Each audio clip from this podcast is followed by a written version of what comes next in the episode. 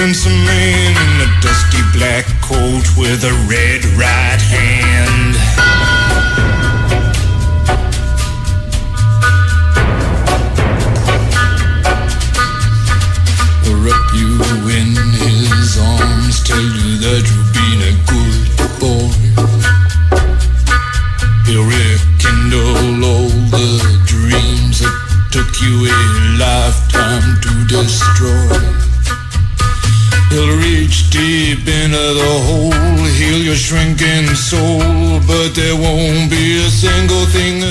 Μεσημέρι σε όλους. 9 λεπτάκια μετά τις 2 εδώ στην κορυφαία αθλητική κοινότητα της χώρας, το Big Wings FM τους 94,6.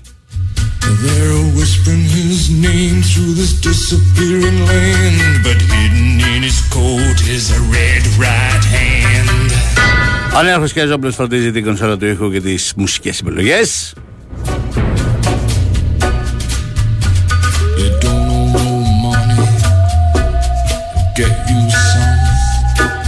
Η Βαλεντίνα Νικολακοπούλου φροντίζει για όλα τα υπόλοιπα. You don't have no car, get you one. Έχοντας την δημοσιογραφική επιμέλεια και την ευθύνη. You don't have no self-respect.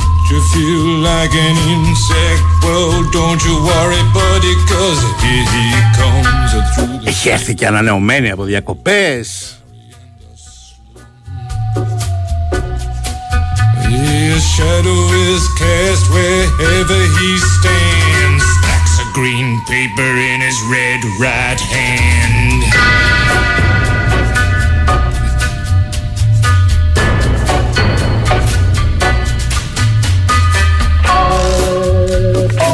Ο Νικόλας, όπως κάθε μέρα τέτοια ώρα, βαράει τις καμπανίτσες του.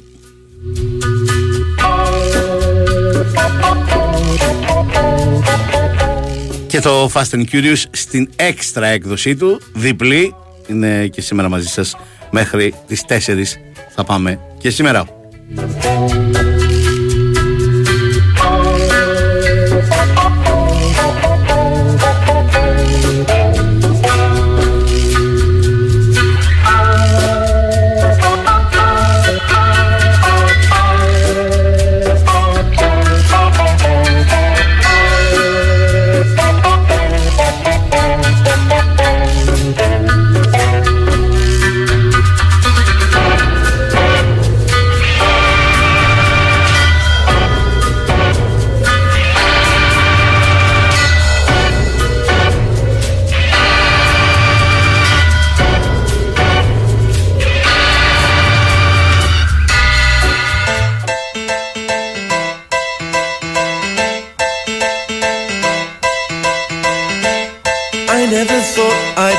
Miss you half as much as I do.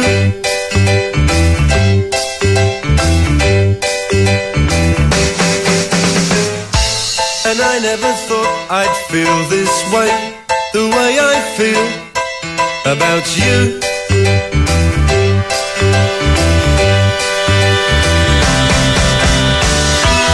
Soon as I wake up, every night, every day,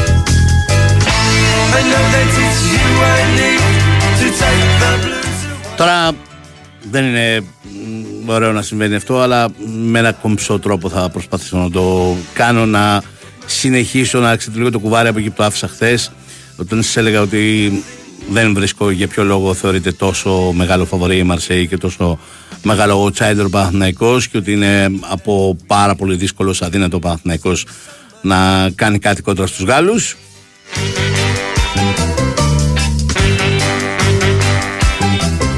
Νομίζω ότι σε γενικές γραμμές ό,τι συζητήσαμε χθες, τέτοια ώρα το είδαμε να συμβαίνει, υπό την έννοια ότι και ο Παναθηναϊκός φάνηκε πολύ έτοιμος για αυτό το ραντεβού και η Μαρσέη φάνηκε αρκετά ανέτοιμη για αυτό το ραντεβού. Μπορούσες να καταλάβεις την ατομική ποιότητα των ποδοσφαιριστών των ε, Γάλλων, η οποία στις περισσότερες των περιπτώσεων ήταν πιθανόν μεγαλύτερη από την ατομική ποιότητα των ποδοσφαιριστών του Παναθηναϊκού, αλλά υπήρχε μόνο αυτή η ατομική ποιότητα. Η Μαρσέη δεν έχει προλάβει να γίνει ομάδα, δεν έχει προλάβει να αποκτήσει αυτοματισμούς. Ε, ειδικά στο μεσοεπιθετικό κομμάτι είναι σε νηπιακό στάδιο ο τρόπος που αναπτύσσεται. Το είπε με έναν τρόπο και ο προπονητής της, ότι δεν ήμασταν καθόλου καλοί στο κομμάτι της δημιουργίας. Πολύ λογικό, μιλάμε για τέσσερις παίκτες στο κομμάτι της δημιουργίας, οι τρεις μεσοεπιθετικοί και ο Κοντογκμπιά που είναι μεταγραφές άλλοι λίγων ημερών, άλλοι λίγων εβδομάδων. Μιλάμε για νέο προπονητή, μιλάμε για νέα διάταξη. Όλα αυτά χρειάζονται χρόνο. Η Μαρσέη χθες έπαιζε με νέο προπονητή και πάρα πολλούς νέους παίχτε μόλις το πρώτο επίσημο μάτς της. Ήταν πολύ φυσιολογικό να είναι ανέτοιμη. Είναι στην φάση που τον Παναθηναϊκός πριν δύο χρόνια για να συνεννοηθούμε όταν έπαιζε το πρώτο του μάτς με τον Ιβάν Ιωβάνοβιτς στον πάγκο.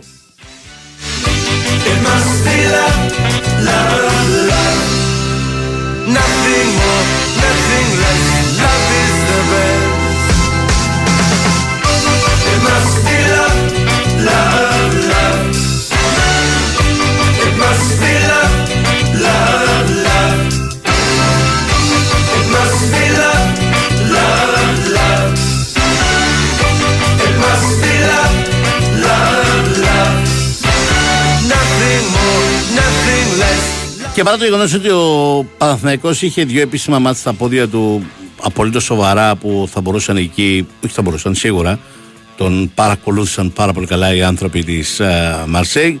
Σε ορισμένα πράγματα φάνηκαν να ευνηδιάζονται ή φάνηκαν λίγο αδιάβαστοι, με αποτέλεσμα ο Ρούμπεν Πέρεθ να κάνει ένα συγκλονιστικό μάτς.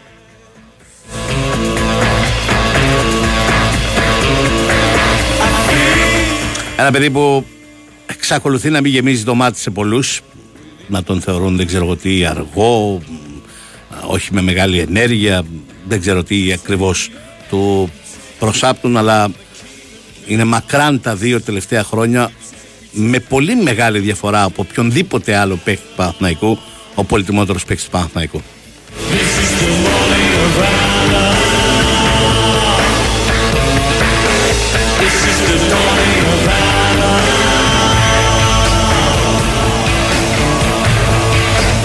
Και αυτό το κάνει όχι μόνο γιατί είναι ένας ποιοτικός ποδοσφαιριστής που έχει ορισμένα προτερήματα και ορισμένα χαρακτηριστικά που είναι πραγματικά εντυπωσιακά, ειδικά για αυτή τη θέση, όπως η μακρινή μεταβίβαση, αλλά γιατί έχει τρομερή αντίληψη για το παιχνίδι.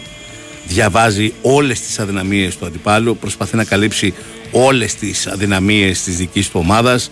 Ξέρει πότε να ανεβάσει τέμπο, πότε να χαμηλώσει τέμπο, πότε να κάνει φάουλ για να πάρει κίτρινη κάρτα, πότε να αλλάξει το παιχνίδι, ξέρει να διαβάζει ε, όλα τα προτερήματα των συμπεκτών του. Δείτε τον πώς συμπεριφέρθηκε από το 70 και μετά χθες όταν στο μάτς μπήκε ο Μλαντένοβιτς τον οποίο σημάδευε τα 30, από τα 40, από τα 50 μέτρα με ακρίβεια μυρογνωμονίου και τον έβρισκε γιατί ήξερε πόσο ψηλά θα ανέβει ο Σέρβος και πόσο καλή σέντρα έχει.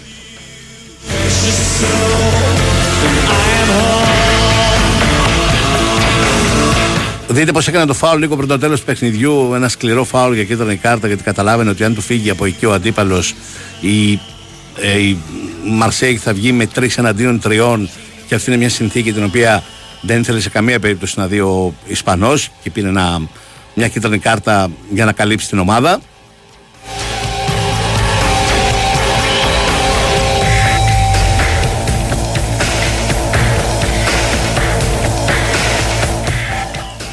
Δείτε το συνδυασμό που βγάζει ο Παναθηναϊκός στη φάση του γκολ για να καταλάβετε τι σημαίνει ε, δουλεμένη ομάδα από τη μία και μη δουλεμένη ομάδα από την άλλη. Θα χρειαστεί πολύ καιρό για να βγάλει τέτοιου είδους γκολ η Μαρσέη. Όχι γιατί δεν έχει την ποιότητα να κάνει τέτοιου είδους συνεργασία ο Σάρο, ο Ενδιαγέ και ο Μπαμεγιάνγκ. Προφανώς είναι μια καλύτερη τριπλέτα από αυτήν του Παναθηναϊκού. Αλλά επειδή ακόμη δεν έχουν, δεν έχουν τρόπο παιχνιδιού, δεν έχουν συντονιστεί, δεν έχουν αφομοιώσει τα πράγματα που θέλει ο προπονητής. Δεν έχουν παίξει, δεν είχαν παίξει καν μέχρι χθες το βράδυ επίσημο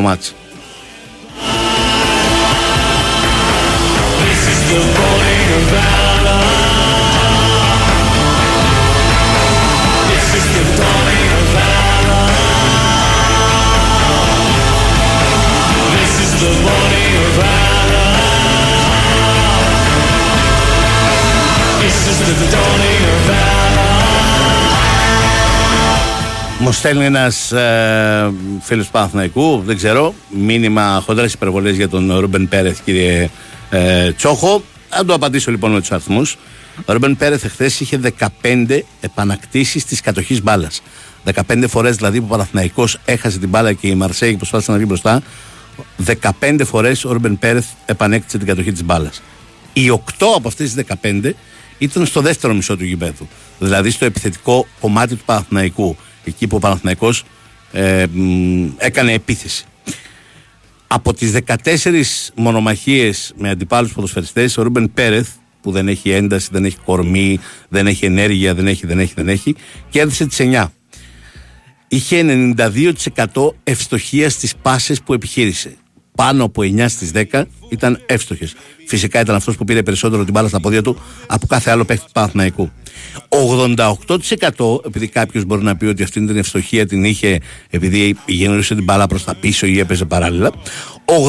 88% ήταν το ποσοστό ευστοχίας του σε αυτές τις πάσες που δοκίμασε να περάσει στο επιθετικό τρίτο.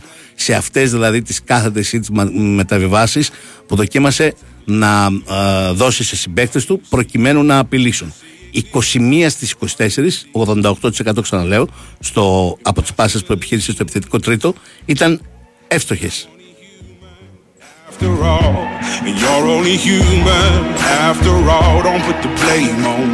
Ακόμα και στις μακρινές μεταβιβάσεις που επιχείρησε, στις μεταβιβάσεις πάσες 40 μέτρων, οι 11 από τις 15 ήταν εύστοχες.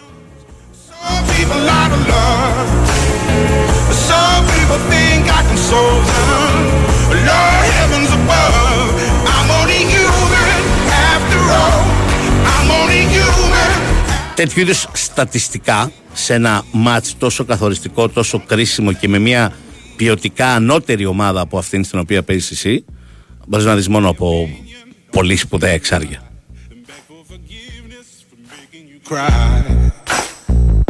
For making you cry I'm only human after all. I'm only human after all. Don't put your blame on me. Don't put the blame on Ισχύει. Αυτό το δέχομαι και ξεκίνησα από αυτό ότι ε, και η Μαρσέη δεν είναι ακόμα μια έτοιμη ομάδα και παρά το γεγονός ότι ο Παναθυνακό είχε δώσει δύο παιχνίδια, δεν τον είχε διαβάσει καλά. Ε, μάλιστα το συζητάγαμε χθες και έλεγα ότι το πρώτο πράγμα που φαντάζομαι ότι θα κάνει ο Μαρθελίνιο θα είναι να προσπαθήσει να σταματήσει την κυκλοφορία της μπάλας από τον Πέρεθ. Να βάλει δηλαδή κάποιον παίχτη που θα προσπαθεί να τον πιέσει, να τον πρεσάρει πριν καν πάρει την μπάλα, όταν η μπάλα κατευθύνεται προς αυτόν, για να μην μπορέσει να την κυκλοφορήσει καλά ο Παναθηναϊκός. Και πιθανότατα στη Ρεβάνς αυτό θα το δούμε να συμβαίνει. Γιατί με τη ζημιά που έπαθε χθες η Μαρσέγια με τον Πέρεθ, αποκλείεται να μην προσπαθήσει να το σταματήσει αυτό στο δεύτερο μάτσα.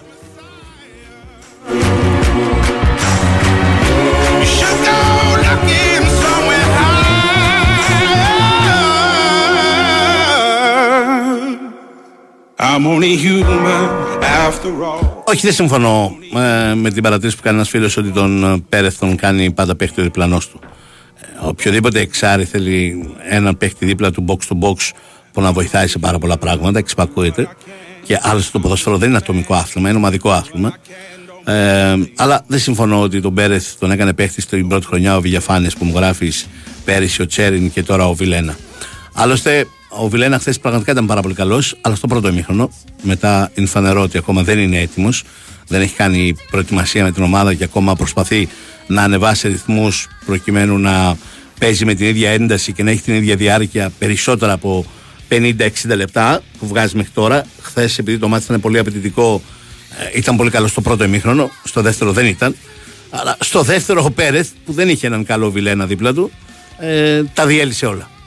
Μάλιστα η μεγαλύτερη πίεση που άσκησε ο Παναθηναϊκός και στο διάστημα των 11 εναντίον 11 αλλά και στο διάστημα των 10 εναντίον 11 όταν αποβλήθηκε ο Κονοκουμπιά οφείλεται στην, στο ακόμα μεγαλύτερο ανέβασμα της απόδοσης του Πέρεθ που όσο περνούσε η ώρα και πια έχει διαβάσει άριστα όλες τις αδυναμίες του παιχνιδιού της Μαρσέγ έκανε ό,τι ήθελε με την μπάλα στα πόδια ε, τους πήγαινε καροτσάκι, πότε ανεβάζοντας συνεχώς από την ώρα που μπήκε το Μλαντένοβιτς, πότε παίζοντας με το Μαντσίνη, ε, ο οποίος φαίνεται ότι ταιριάζει πάρα πολύ Γιατί ο Μαντσίνη δεν παίζει μόνο αυτό που λέγανε οι παλιοί στον Ασβέστη, αλλά κλείνει πολύ συχνά προς τα μέσα και αυτό βοηθάει τον Πέρεθ στο να παίρνει επιλογές. Γενικά ήταν χθες μια τρομερή εμφάνιση από τον Ισπανό.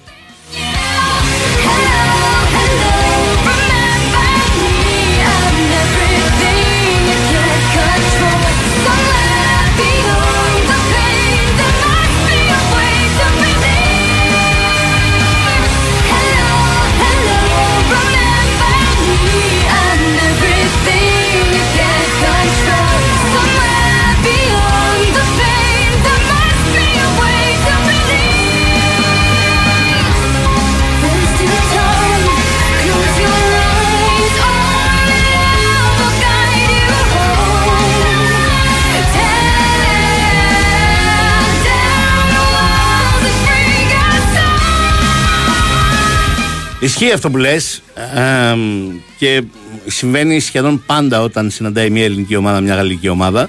Ε, οι γαλλικές ομάδες ξεχωρίζουν γι' αυτό. Από τα πρώτα λεπτά του παιχνιδιού φαινόταν, φαινόταν ότι στα κορμιά υπάρχει πολύ μεγάλη διαφορά.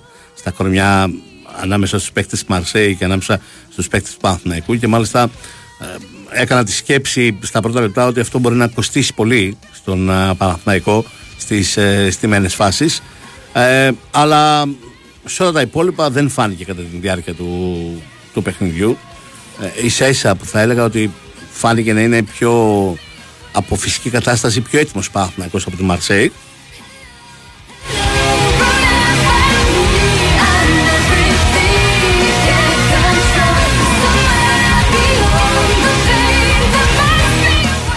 Ναι, συμφωνώ με τον φίλο που λέει ότι για παίχτη που δεν έχει κάνει προετοιμασία είναι πολύ, ήταν πολύ καλός και ο Γετβάη. Αλήθεια είναι, είχε μια ηρεμία στο παιχνίδι του. Ε, είναι ένας ποδοσφαιριστής που είναι καλός με την μπάλα στα πόδια, γι' αυτό τον βοηθάει πάρα πολύ να έχει αυτή την ηρεμία. Γι' αυτό άλλωστε και στην χοντρικά το 35-40% των παιχνιδιών της καριέρας του τα έχει κάνει ως δεξιμπάκ. Επειδή ακριβώς είναι πάρα πολύ καλός με την ε, μπάλα στα πόδια. Και αυτό του δίνει, του δίνει μια άνεση, μια ηρεμία. Δεν αγχώνεται, δεν ταράζεται όταν οι αντίπαλοι πιέζουν ψηλά και προσπαθούν να φτάσουν την πίεση μέχρι τα στόπερ και τον τερματοφύλακα του Παναθηναϊκού. Γιατί Βάη έχει την ηρεμία ότι θα την βρει τη λύση, ότι θα την βγάλει την ε, μπάλα από την άμυνα με σωστό τρόπο.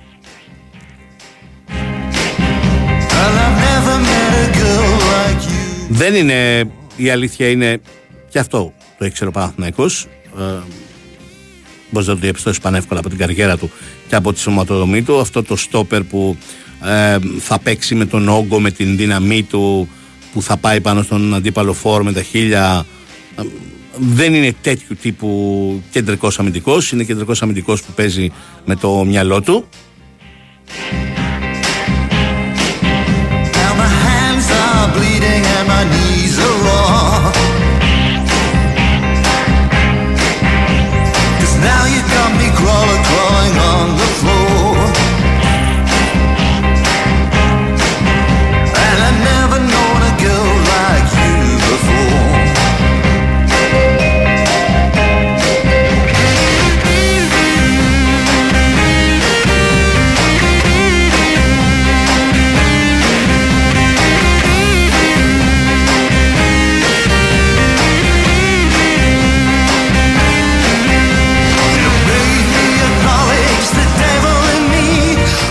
Βεβαίως τώρα υπάρχει ο κίνδυνος να φτάσουμε στο άλλο άκρο και θα είναι λάθος να φτάσουμε στο άλλο άκρο.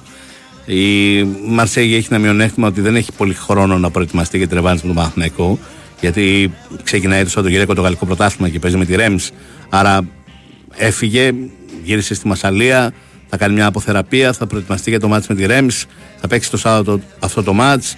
Την Κυριακή θα κάνει μια αποθεραπεία. Την Δευτέρα ίσα ίσα θα προλάβει να κάνει μια προπόνηση ε, πρόβα ενώπιση του μάτια με τον Παναθηναϊκό γιατί δεν θα παίξει με τον Παναθηναϊκό.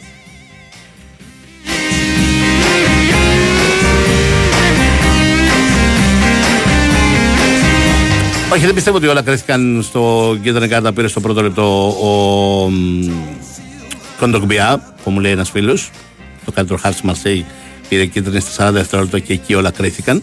Ε, το λέω υπό την ιδέα ότι ο Κοντογκμπιά μέχρι που πήρε την κόκκινη κάρτα, τη δεύτερη κίτρινη δηλαδή, ήταν ο καλύτερος παίκτης της Μαρσέη. Δεν επηρεάστηκε καθόλου από αυτό. Δεν άλλαξε τίποτα στο παιχνίδι του. Δεν ήταν προσεκτικός, δεν βγήκε από το μάτ.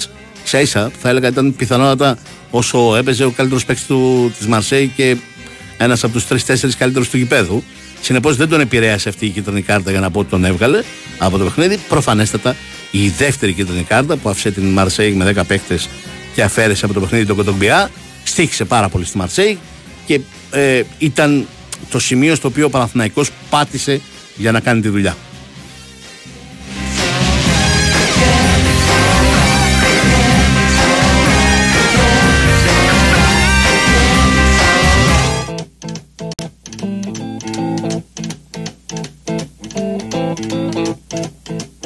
rumors spreading around United Texas town about the shack outside the game. Πάμε να πάρει το διαφημιστικό στο διαλυματάκι και συνεχίζουμε.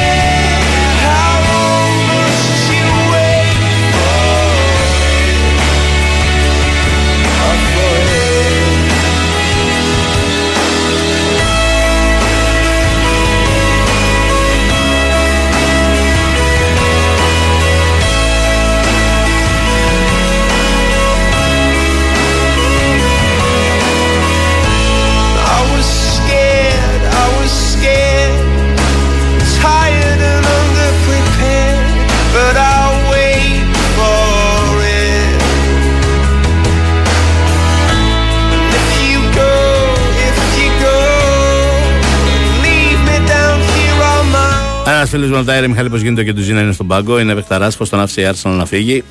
Ε, ο Κεντουζή πραγματικά και εγώ εκτιμώ πάρα πολύ τα ποδοσφαιρικά του προσόντα. Είναι ένα παιδί ε, που ε, έχει προβλήματα συμπεριφοράς, να το πω κομισά. Αυτός ήταν και ο λόγος που δεν τον άντεχε ο Αρτέτα. Και μετά από ένα συγκεκριμένο παιχνίδι και από μια συγκεκριμένη συμπεριφορά τον έκοψε και τον ξαναπήρε ποτέ αποστολή και είπε αυτός τέλος από την Arsenal. Κάπως έτσι είναι τα πράγματα τώρα και στη Μαρσέη. Δεν έχουν φτάσει σε αυτό το ακραίο σημείο γιατί προσπαθούν να τον πουλήσουν. Πάλι λόγω προβλημάτων συμπεριφοράς.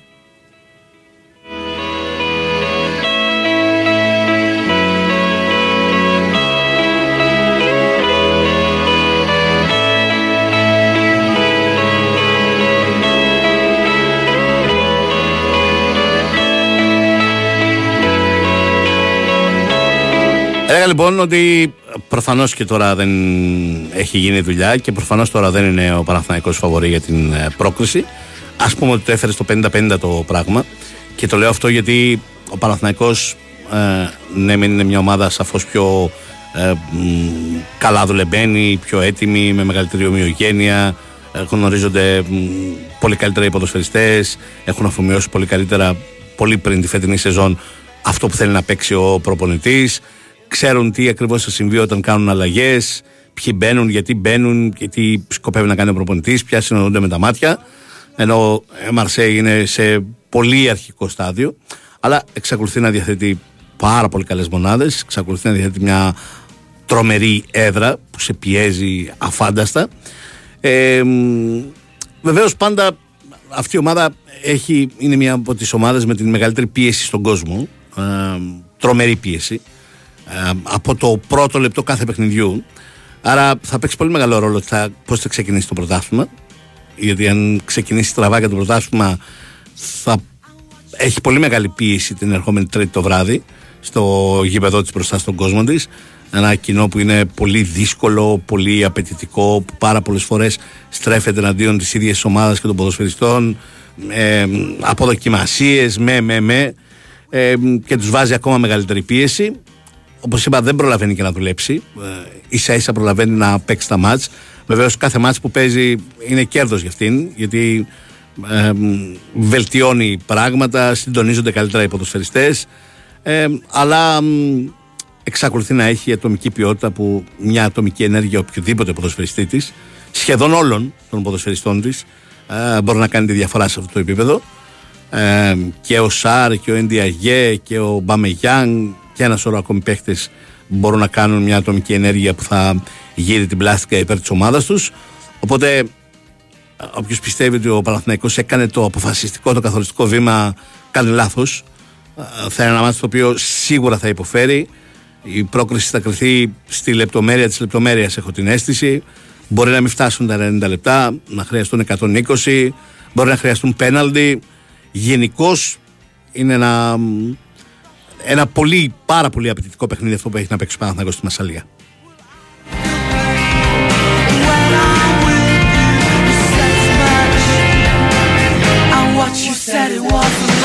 Ο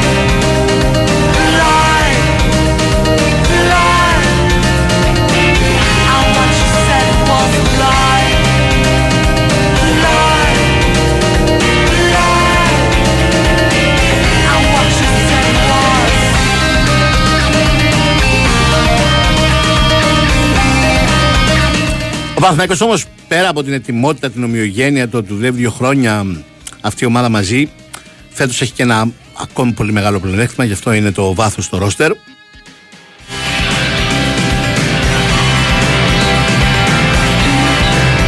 Το έγραψα και στο Γκαζέτα, το λέω και εδώ. Πέρυσι ο Παναθηναϊκός προσπάθησε να περάσει την Σλάβια Πράγας φέρνοντας το παιχνίδι για να γίνει καθοριστικός τον Καμπετσί Χθες το βράδυ έφερε από τον πάγκο στο μάτι τον Μπερνάρ.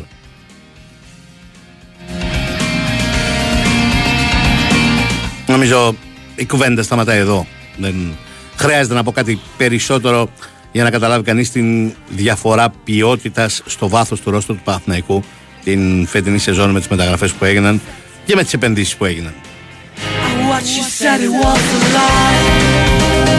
Και νομίζω ότι ο Παναθηναϊκός θα συνεχίσει σε αυτό το μοτίβο. Δηλαδή ε, έρχεται περαιτέρω ενίσχυση, πιθανότατα στο 6.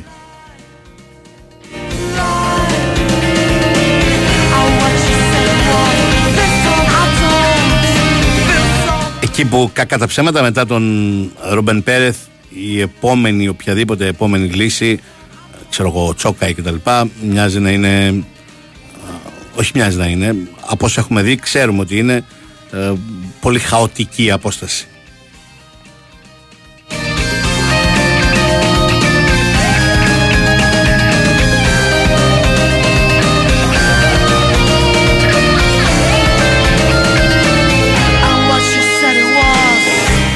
Κλείνω το κεφάλαιο Παναθηναϊκός με ρωτάει κάποιος φίλος για τον Βέρμπιτς ε,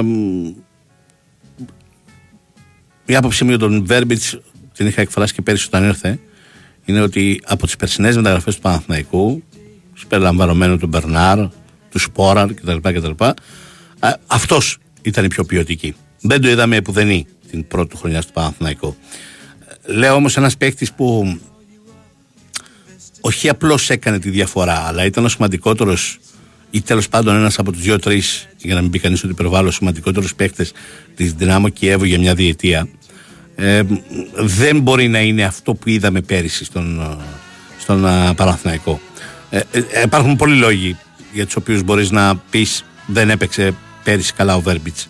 Ε, λόγοι που δεν έχουν να κάνουν τόσο με το, με το ίδιο το ποδόσφαιρο. Ήρθε αργά, δεν έκανε προετοιμασία, ε, κόλλησε COVID στην αρχή της σεζόν, έμεινε για αρκετό διάστημα εκτός, άργησε να μπει, μετά έχει τα δικά του προσωπικά οικογενειακά ζητήματα που τον ταλαιπώρησαν αρκετά σε θέμα ψυχολογίας. Ε, το πράγμα άργησε πολύ ρε παιδί μου.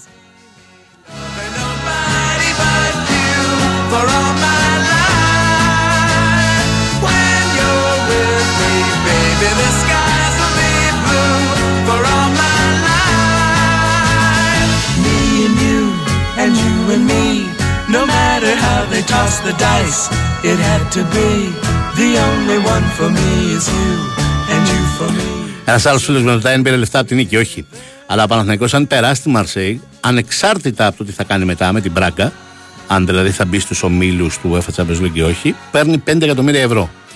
Ε, δηλαδή, αν περάσει τη Μαρσέη και παίξει playoff Champions League με την Μπράγκα, μετά, ακόμα και αν αποκλειστεί από την Μπράγκα, θα πάρει 5 εκατομμύρια ευρώ για τη συμμετοχή του στα playoff του Champions League, συν τα χρήματα κανονικά που θα έπαιρνε από το Europa.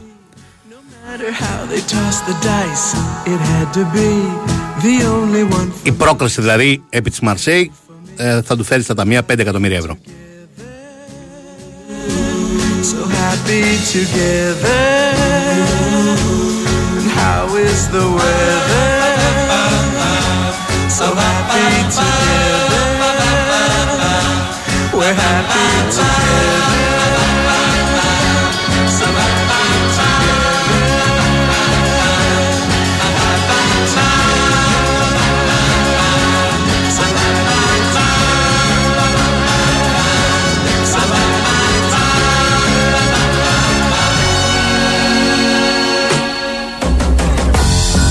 Some people call me the space cowboy. Yeah. Some call me the gangster of love. Some people call me Maurice. Cause I speak of the pompatus of love.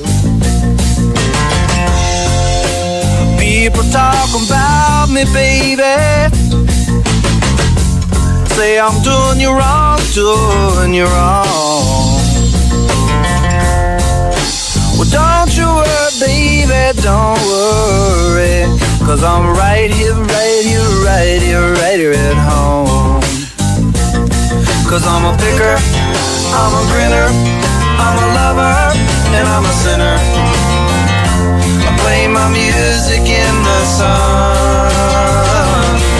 I'm a joker, I'm a smoker, I'm a midnight toker.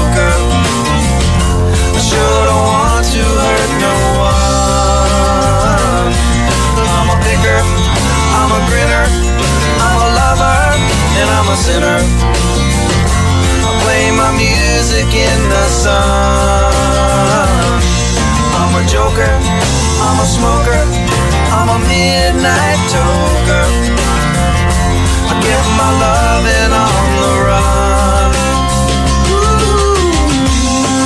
Ο Ολυμπιακός παίζει σήμερα λοιπόν με την ε, Γκένγκ και είναι ένα πολύ δύσκολο και ένα πολύ απαιτητικό παιχνίδι. Πρώτον γιατί ο Ολυμπιακός δεν είναι μια έτοιμη ομάδα και αυτός ο Ολυμπιακός θα παίξει απόψε θα μοιάζει πολύ λίγο με τον Ολυμπιακό που θα δούμε κατά την διάρκεια της σεζόν. Θα αλλάξει πάρα πολύ. Ε, και είναι και μια ομάδα που έχει αλλάξει πάρα πολύ γιατί σε σχέση με τις σταθερές της την προηγούμενη χρονιά της λείπει ο Μπακαμπού, της λείπει ο Εμβιλά, της λείπει ο Ρέαμτσιουκ ακόμα και παίκτες όπως ο Βαλμποενά, ο Σαμασέκου που στο τέλος της χρονιάς εκεί που ο Ολυμπιακός ήταν πολύ καλός α, έπαιξαν σημαντικό ρόλο, ακόμα και αυτοί λείπουν ε, επίσης ενδεχομένως τον πιο ποιοτικό του παίκτη την περσινή σεζόν, τον Χουάνγκ, τον έχασε σε όλη την προετοιμασία και δεν ξέρουμε καθόλου κατά πόσο είναι έτοιμος για το σημερινό ματ και αν είναι έτοιμος ακόμα και για να ξεκινήσει να παίξει 90 λεπτό. Όλοι αυτοί λοιπόν λείπουν από πέρυσι, που ήταν, ας μην γελιόμαστε, οι περισσότεροι από αυτούς κολόνε αυτής της ομάδας και ο Μιλά και ο Ρέαμτσουκ και ο Μπακαμπού και ο Χουάνγκ.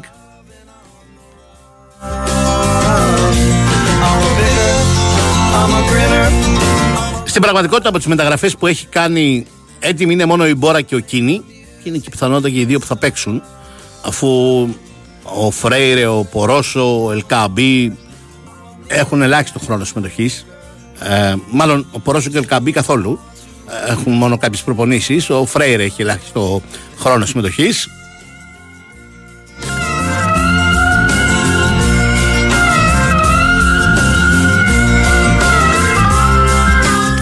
Και έχει και μια-δυο σημαντικές επιστροφές ποδοσφαιριστών που και στην προετοιμασία και στα φιλικά πήγαν μια χαρά. Ο Μαντί και ο Καρβάλιο είναι δύο από αυτές.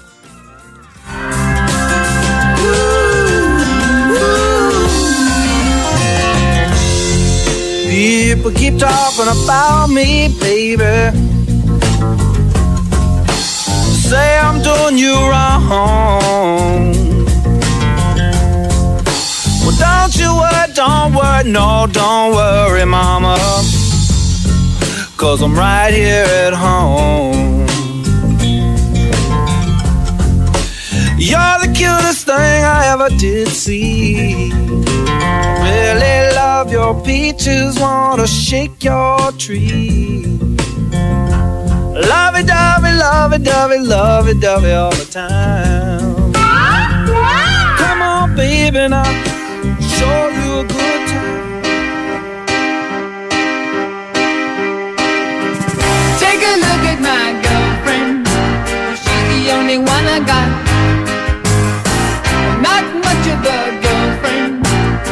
brothers in the Benelux.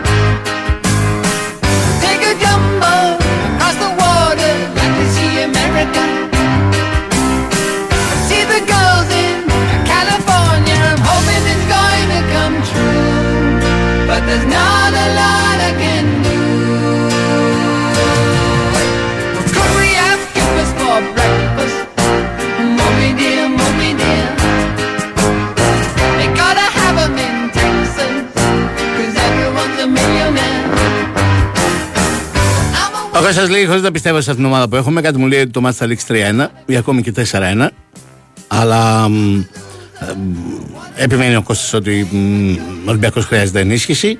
Ε, μα είναι σίγουρο ότι θα υπάρξει περαιτέρω ενίσχυση του Ολυμπιακού μα, εκτός από τους συγγνώμη τρεις παίκτες που ανέφερα που δεν έχουν αγωνιστεί ακόμα καθόλου.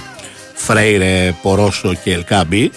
Ο Ολυμπιακός είναι απολύτως βέβαιο ότι θα κάνει ακόμη το λιγότερο τέσσερις μεταγραφές εκτός από αυτούς. Ένα αριστερό μπακ, θα δούμε αν θα είναι ο Καρντόνα, πιθανότατα αυτός. Δύο εξτρέμ, τουλάχιστον δύο εξτρέμ. Θα δούμε και πώς θα πάει το ζήτημα με τις ε, πωλήσεις. Με τον ε, Κροάτι, τον Μπρίνιτς, να είναι ε, ο ένας πιθανότερος. Α, μ, σήμερα αύριο να μένετε να κλείσει μεταγραφή του από τη Μάριμπορ.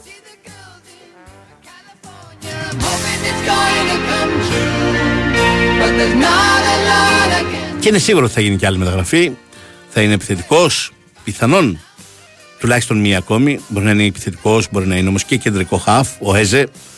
Ε, οπότε σίγουρα ο Ολυμπιακός, ξαναλέω, ο Ολυμπιακός θα δούμε απόψε.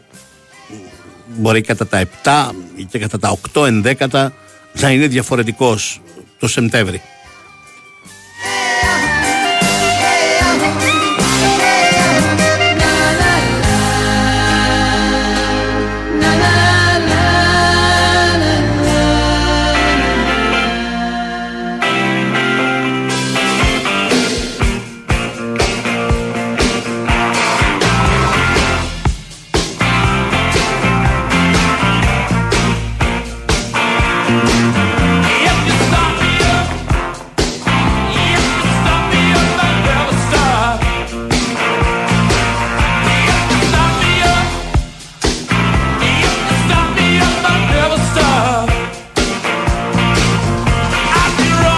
Έλα, ναι, αρχάρα, επιτέλους ήρθε ο καφές. Έγινε ένα μπλέξιμο, ένα μπέρδεμα, αλλά ήρθε. Οπότε μπορείς τώρα να χαλαρώσεις.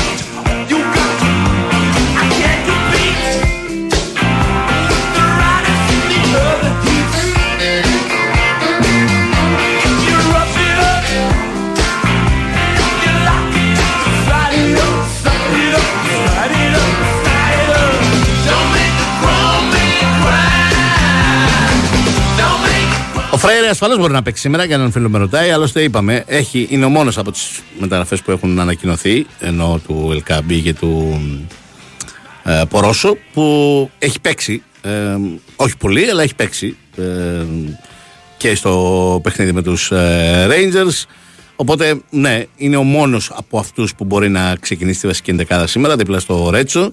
Αυτό είναι ένα από τα ερωτηματικά. Αν θα παίξει ο Φρέιρε με τον Ρέτσο ή αν θα παίξει ο Ντόι με τον ε, Ρέτσο. Ε, ο Κίνη αναγκαστικά νομίζω αριστερά. Δεξιά προφανώς ο Ροντινέη. Ε, Σίγουρος για το 6 είναι ο Ιμπόρα. Θα δούμε ποιοι θα είναι οι άλλοι δύο ή ο άλλος ένας κεντρικό χάφ που θα παίξει δίπλα του. Δηλαδή αν θα είναι ο Μαντί και ο Χουάνγκ, ή αν θα είναι ο Μαντί με τον Καρβάλιο, ή αν θα είναι ο Χουάνγκ με τον Καρβάλιο.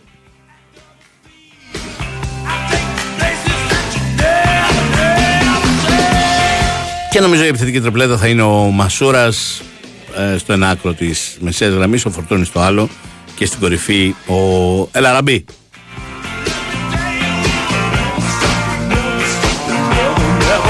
Έλεγα ότι ο Ολυμπιακός σε αυτό το μάτς με τους Rangers στην ε, Σκωτία, στην ε, Γλασκόβη, μας έδειξε αρκετές από τις αρετές του παιχνιδιού του Μαρτίνεθ και από το σχέδιο του παιχνιδιού του Μαρτίνεθ.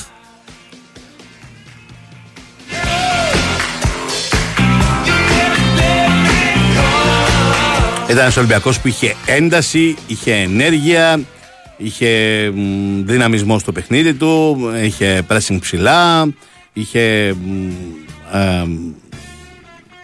σχεδόν σε όλο το μάτς με ελάχιστες εξαιρέσεις πίεση για ανάκτηση κατοχής μπάλας μόλις την έχανε.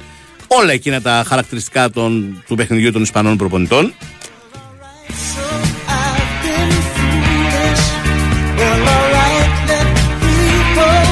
Φαντάζομαι κάτι αντίστοιχο θα δούμε και απόψε στο μάτς με την Γκέγκ στο Γιώργος Καρεσκάκης. Μια αντίστοιχη λογική και λέω κάτι αντίστοιχο σε σχέση με αυτό το μάτς γιατί εκείνο το μάτς έμοιαζε και λίγο με πρόβα. Ε, υπό την έννοια ότι το επόμενο παιχνίδι με την Νόριτς ε, αγωνίστηκαν αρκετοί ποδοσφαιριστές που δεν είναι αυτό που λέμε βασικοί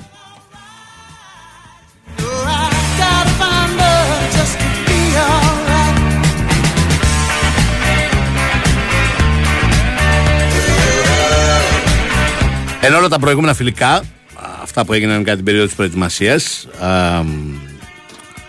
ο Μαρτίνεθ περισσότερο τα χρησιμοποίησε όχι για να φτιάξει την ομάδα του, αλλά να αξιολογήσει το ρόστερ. Ε, θυμίζω ότι είχε πάρα πολλούς παίχτες που εν τέλει δεν έμειναν στον Ολυμπιακό, αλλά έπρεπε να τους δει, έπρεπε να αποφασίσει. Κεντρικούς αμυντικούς, όπως ο Μπα, φαίνεται πως και αυτός θα φύγει εκτός από τον Σισε. Ο Ολυμπιακός θα πάει με Φρέιρε, Πορόσο, Ρέτσο, Ντόι και βλέπουμε όσον αφορά τους κεντρικούς αμυντικούς.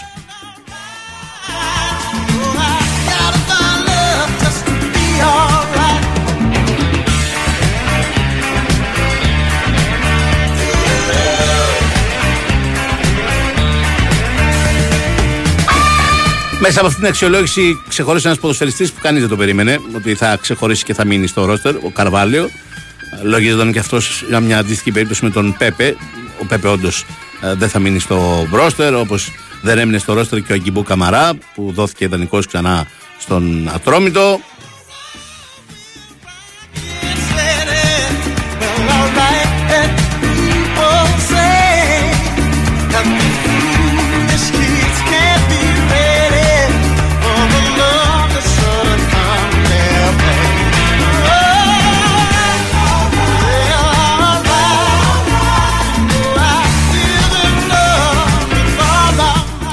Ολυμπιακός που σωστά ξέχασα να αναφέρω σε αυτούς που έχει πάρει και ακόμα δεν έχουμε δει είναι και ο Αλεξανδρόπουλος.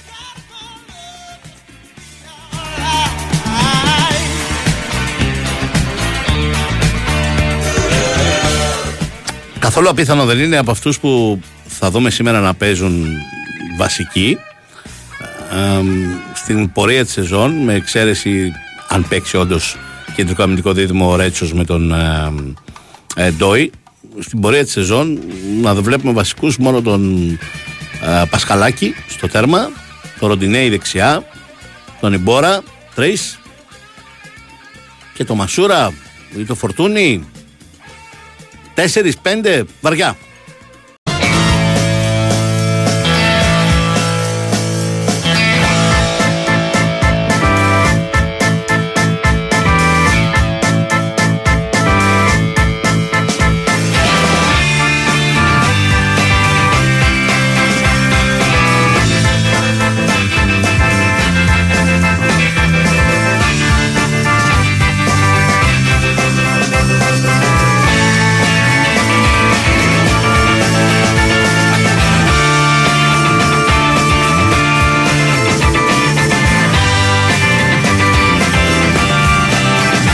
Επιστρέψαμε 7 λεπτάκια μετά τις 3 εδώ στην κορυφαία αθλητική κοινότητα της χώρας, στον Big Sport FM 94,6.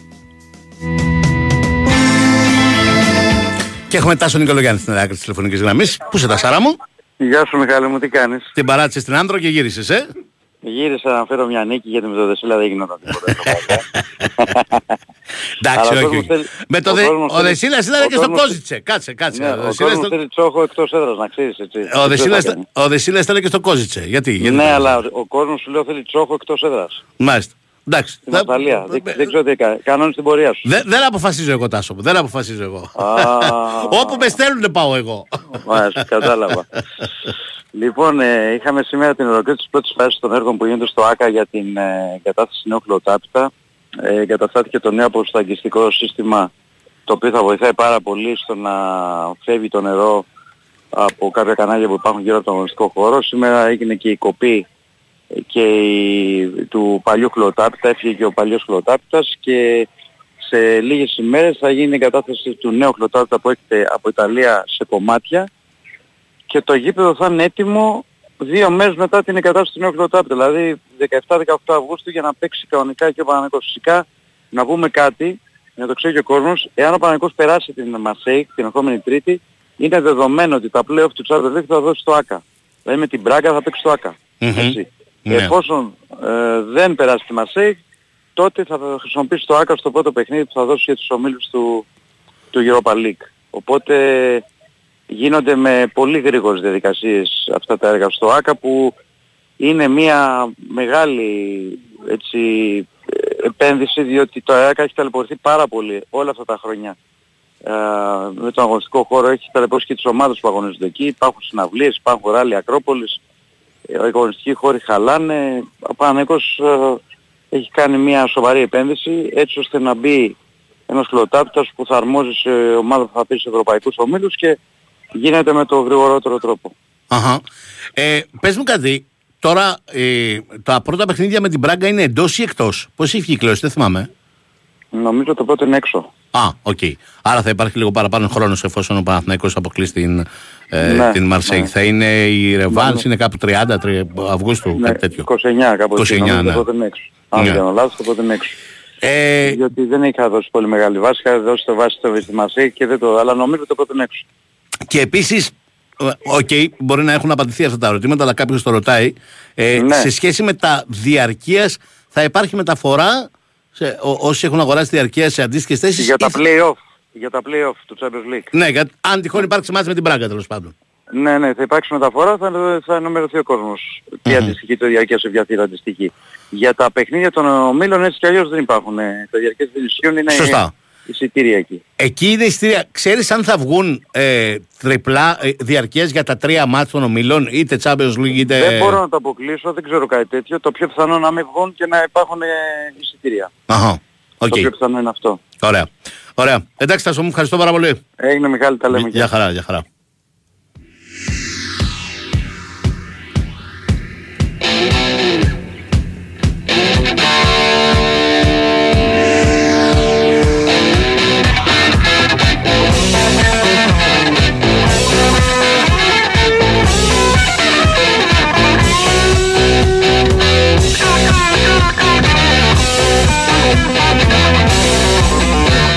Ε, έχει απαντηθεί αυτό το ερώτημα που, που βάζεις, φίλε. Όχι, δεν σκοπεύει ο Παναθηναϊκός να παίξει και μάτς ελληνικού πρωταθλήματος στο ντέρμπι εκεί, αλλά ε, αυτό είναι ο αρχικός σχεδιασμός. Ποτέ δεν ξέρεις τι μπορεί να γίνει στην, ε, στην πορεία. Ε, για κάποιον φίλο που λέει γιατί αλλάζει η έδρα η ομάδα, καταρχάς να σου πω ότι η Λεωφόρος δεν θα έπαιρνε έγκριση για μάτσο ομίλων Champions League. Ε, είναι σχεδόν βέβαιο, δεν θα την ενέκρινε η UEFA. Άρα θα ήταν σε περίπτωση που μιλάμε για τα παιχνίδια του Champions League σχεδόν υποχρεωτική η μετάβαση του Παναθηναϊκού στο Ολυμπιακό Στάδιο της Αθήνας. Δεύτερον, νομίζω ότι είναι λογικό, ναι, καταλαβαίνω κάποιου που λέτε ότι όλο αυτό γίνεται για τα έσοδα κτλ. κτλ. Από την άλλη, νομίζω ότι είναι λογικό, καταλαβαίνει κανείς ότι οι φίλοι του Παναθηναϊκού θα ήθελαν πάρα πολύ να δουν αυτά τα μάτσα από κοντά. Στη λεωφόρο θα ήταν αδύνατο να καλυφθούν ούτε το ενδέκατο των αναγκών ε, τη ζήτηση των εισιτηρίων. Αυτή η μετακίνηση στο ΑΚΑ μπορεί να μην ωφελήσει αγωνιστικά όπως λες τον ε, Παναθηναϊκό αλλά πρέπει να σέβεσαι και το κοινό σου και το κοινό του Παναθηναϊκού, είτε μιλάμε για παιχνίδια ομίλων Champions League, είτε μιλάμε για παιχνίδια ομίλων Europa League. Αν και ξαναλέω ότι το Champions League θα ήταν α, αναγκαστικό να πάει εκεί. Ε, το να δώσει τη δυνατότητα στους φίλους του Παναθηναϊκού να το δουν από κοντά, μετά από τόσα χρόνια που θα επιστρέψει σε αγώνες ομίλων, ε, ε, είναι κάτι που δείχνει σεβασμό απέναντι και στο κοινό σου.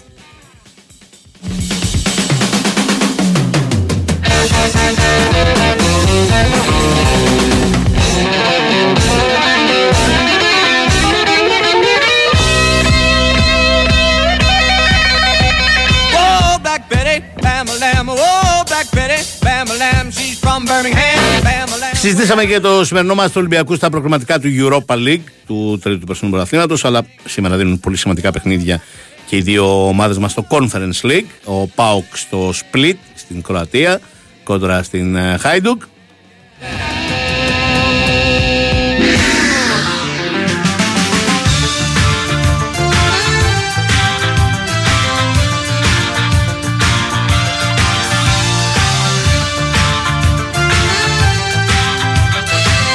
Και ο Άρης με την ε, Δυνάμο Κιέβου από την ε, Ουκρανία. Hey, DJ, don't leave me hanging on the line. I knew you were Πάμε λοιπόν στην ε, Κροατία, στο Split. Κυρίως πρώτα να μάθουμε πώς είναι εκεί τα πράγματα. Α, μ, αν όλα είναι ήρεμα, όλα κυλούν ήρεμα στο Split για την αποστολή του ΠΑΟΚ αλλά και για τους ε, Έλληνες δημοσιογράφους που βρίσκονται εκεί, ανάμεσά τους ο Δημήτρης Τζορβατζόγλου. Γεια σου Δημήτρη μου. Όχι, όχι, όχι. Ναι, Θεσσαλονίκη. Α, Θεσσαλονίκη είσαι; Θεσσαλονίκη, ναι, ναι. Α, δεν πήγε. Δεν, ε, δεν, δεν ήταν στο, στο πρόγραμμα, δεν ε, κατάφερα, δεν. δεν γενικώς δεν. Ε, ε, ρε φίλε, Όλα στραβά, όλα στραβά πήγαν. ο- όλα στραβά πήγαν και κάτσε. Πρέπει να είναι ε, το, πιο, μα- το πρώτο μάτς μετά από πόσα στο εξωτερικό που δεν πας; Έχασα και δύο-τρία με COVID. Στο, στο Α, COVID κάτι ομόνια, μάλιστα. κάτι εκόβεν, κάτι τέτοια. Μάλιστα, μάλιστα, μάλιστα.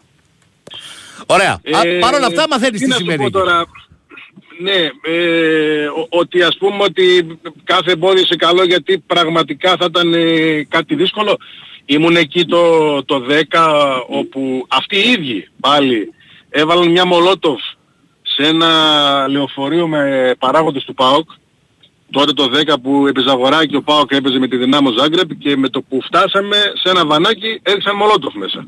Αυτοί οι ίδιοι ήταν ε, πάλι. Μα, Και ζήσαμε τότε ε, ένα τριήμερο υποπροστασία και υποπαρακολούθηση σε κάθε μας βήμα.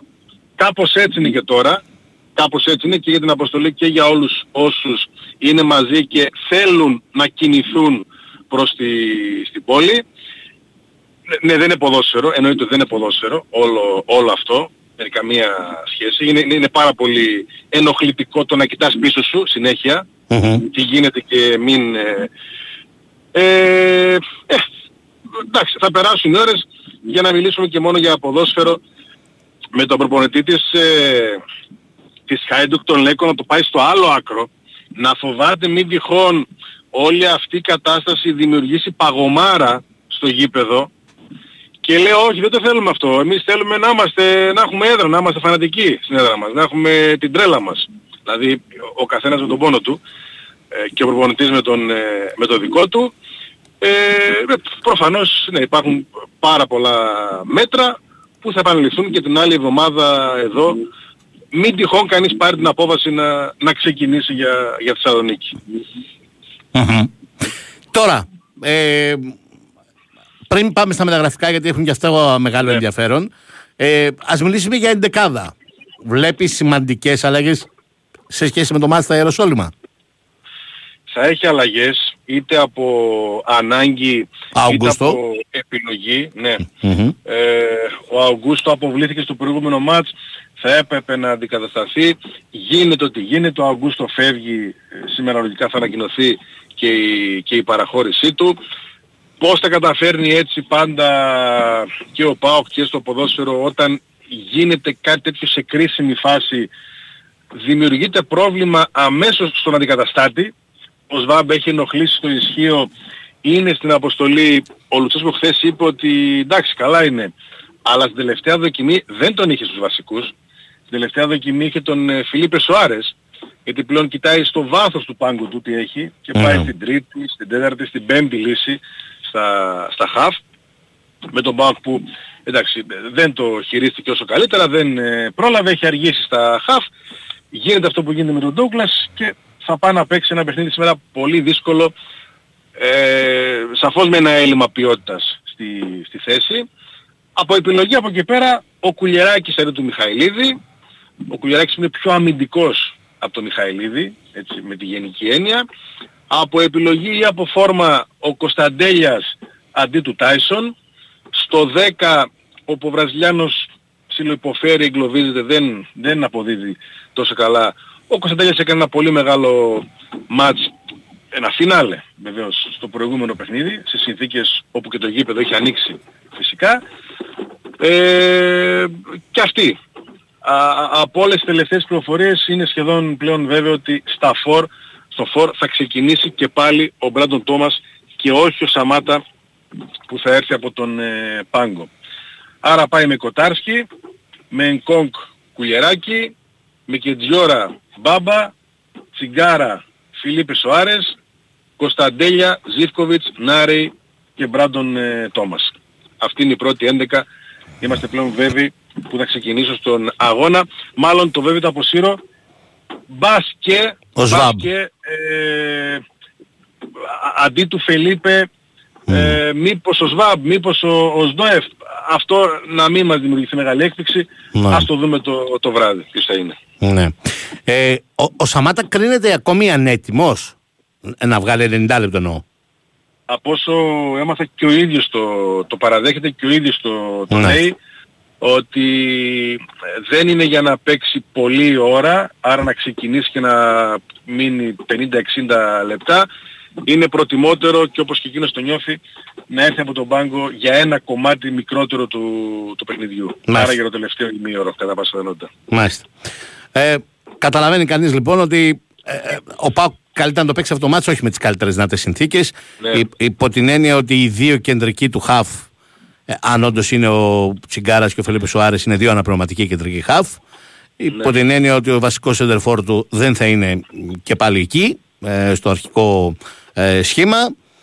Και υπό την έννοια ότι τέλος πάντων η ομάδα δεν είναι στον, στον απόλυτο βαθμό ετοιμότητας που θα ήθελε ε, ο, ο προπονητής να είναι. Και εδώ είναι βέβαιο ότι έχουμε ένα μεγαλύτερο εμπόδιο από την Μπεϊτάρη Ιερουσαλήμ. Δεν ξέρω πόσο μεγαλύτερο, αλλά μεγαλύτερο. Σίγουρα, σίγουρα. Ε, και σε δυναμική και σε φόρμα με το πώς ξεκίνησε τη χρονιά έχοντας κερδίσει κάποια ντέρμπι Μμ. στην ε, Κροατία. Ε, και σε ονόματα. Ε, ο Λιβάγια βεβαίως είναι ο ηγέτης. Από πίσω ο Φόε μεγαλύτερος από όσο τον θυμόμαστε αλλά είναι μια ποιότητα. Ο Κροβίνοβιτς που κάποτε απασχόλησε τον Μπάουκ είναι πάρα πολύ καλός ποδοσφαιριστής. Μμ. Ευτυχώς για τον Μπάουκ λείπει ο Πούξτας ένας νεαρός Αμερικανός που από ό,τι ακούω είναι, έχει εξαιρετικά προσόντα ε, και πληρέστατος στο χώρο του, του κέντρου. Αμυντικά υπολείπεται η, η ομάδα και ε, ποιοτικά και γενικώ στην ε, λειτουργία της αλλά σίγουρα ναι και η έδρα, η ατμόσφαιρα η όλη δυναμική δεν είναι τώρα όπως να το κάνουμε για, για προκριματικά conference. Ναι. Δηλαδή είναι, είναι κάτι θα μπορούσε να το βρει ο ΠΑΟΚ πιο, πιο Σωστά. μετά. σωστά. Ε, ε, ε, συγκεκριμένο ε, αντίπαλο. δε- δεν υπάρχει αμφιβολία ότι πραγματικά στις κληρώσεις θανάτικο ο Πάουκ, με δεδομένο ότι είναι ισχυρός το λέω. Ακόμα και η Μπεϊτάρ για δεύτερο προγραμματικό γύρο conference ή- ήταν από τα πιο ε, δυνατά ονόματα και τις πιο καλές ομάδες που μπορούσες να βρεις. καλά, δεν το συζητάω για την ε, ε, Hajduk Split. που Εξακολουθεί να ε, μ, είναι μια.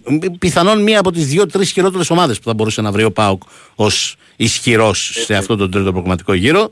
Ε, αλλά ξέρεις, θυμάμαι να το συζητάμε πολλές φορές εμείς και να λέμε πόσο κρίσιμα και μάλιστα πολλοί να μην το καταλαβαίνουν. Να λένε, έλα μωρέ τώρα, πόσο κρίσιμα ήταν εκείνα τα δύο τελευταία μάτια χρονιάς για τον Πάοκ, εκείνη η διπλή ευκαιρία ε, πρώτα με τον Ολυμπιακό στην Τούμπα στην τελευταία αγωνιστική του playoff για να τερματίσει τρίτος στο πρωτάθλημα, αν τον κέρδιζε και μετά φυσικά ο τελικός του κυπέλου. Όχι μόνο γιατί ήταν το τρόπο, αλλά ακριβώς γιατί θα κέρδιζε την δυνατότητα να παίξει δύο προκριματικούς γύρους και όχι τρεις Ναι. και με την δυνατότητα να κάνει λάθος. Να ε, μην είναι μοιραίος ένας αποκλεισμός. Πράγμα που δεν ισχύει τώρα που πρέπει να κάνει 3 στα 3 για να βρεθεί σε ομίλους. Και εδώ έρχεται Ναι. μετά από όλα αυτά που λες το μεταγραφικό. Μμ. Γιατί σχετίζεται με όλα αυτά.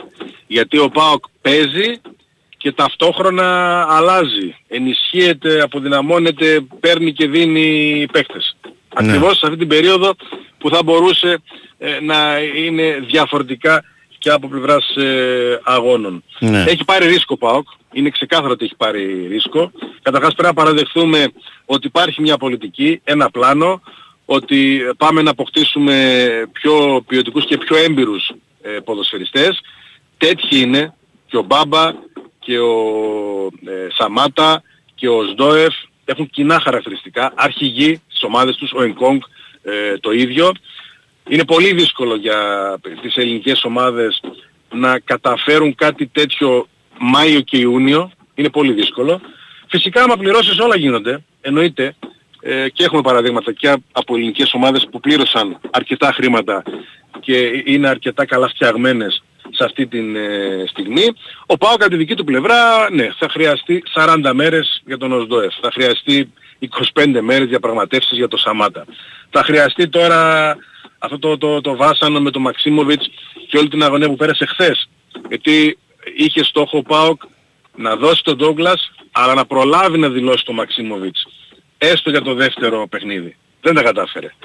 Ε, ο Σέρβος είναι από τους μεγάλους στόχους του, του ΠΑΟΚ για πάρα πολλούς λόγους, για το βιογραφικό του, για τα χαρακτηριστικά του ταιριάζουν απόλυτα σε αυτό που ψάχνει ο ΠΑΟΚ, σε έναν πιο σκληρό ε, μεσαμεντικό.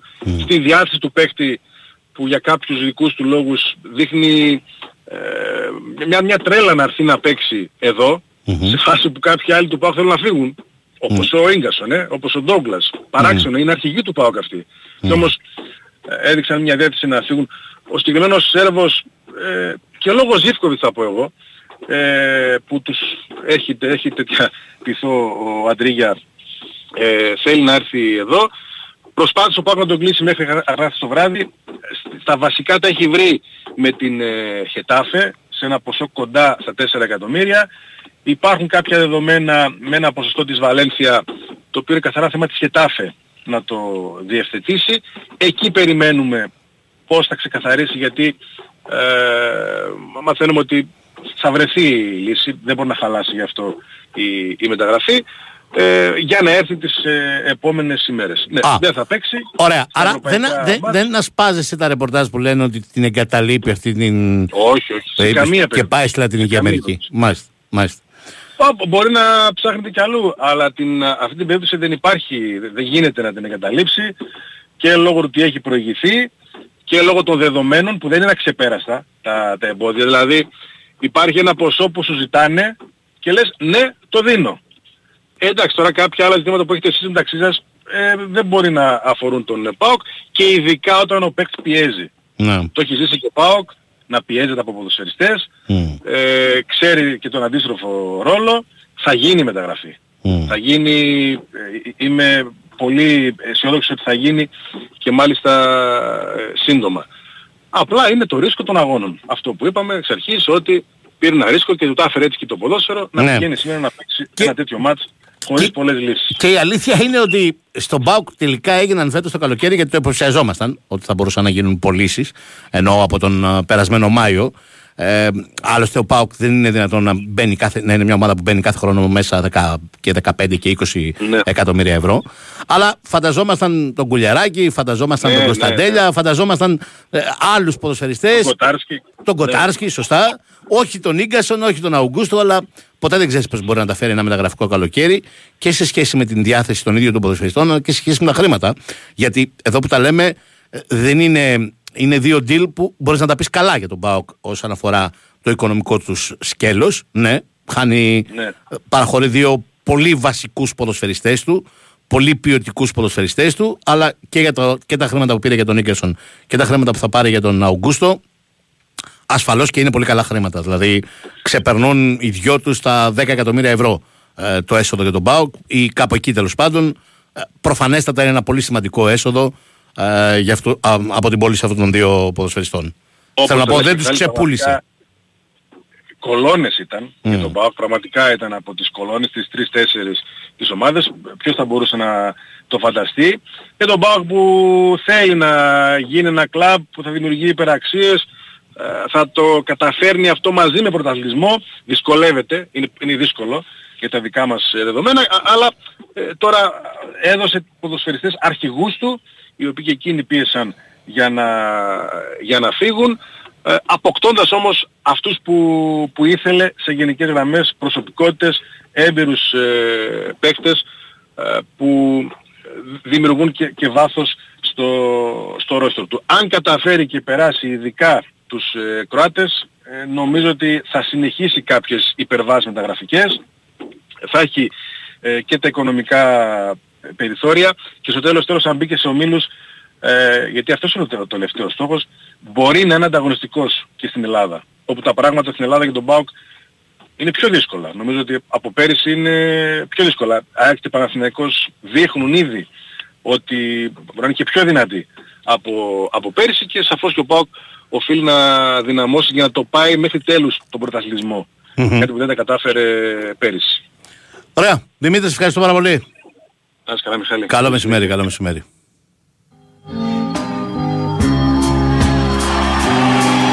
Πάμε να κάνουμε ένα μικρό διάλειμμα, θα ακούσουμε ένα δελτίο πολιτικών ειδήσεων και θα επιστρέψουμε με τα νεότερα από το παιχνίδι του Άρη σήμερα κόντρα στην ε, Δυνάμο Κιέβου.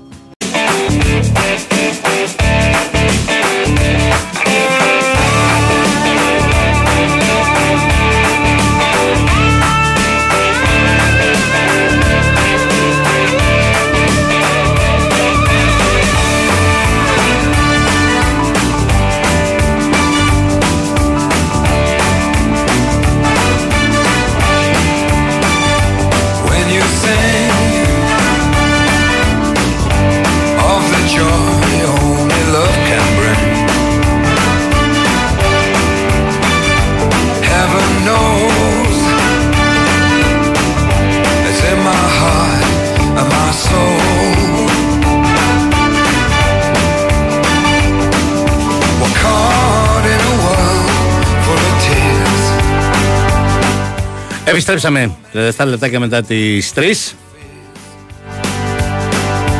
while there's a Σας θυμίζω ότι μπορείτε να γνωρίσετε το πιο cool εστιατόριο στα 1055 και να ζητήσετε την πιο δροσερή, γευστική και μοναδική εμπειρία. Ο εξωτερικός άνατο χώρος του εστιατορίου, η κατά βάση μεσογειακή κουζίνα, αλλά και το νέο κόμπο μενού, μόνο με 14 ευρώ και με διάφορες επιλογές με δροσερά κοκτέιλ, δημιουργούν μια ξεχωριστή γευστική εμπειρία.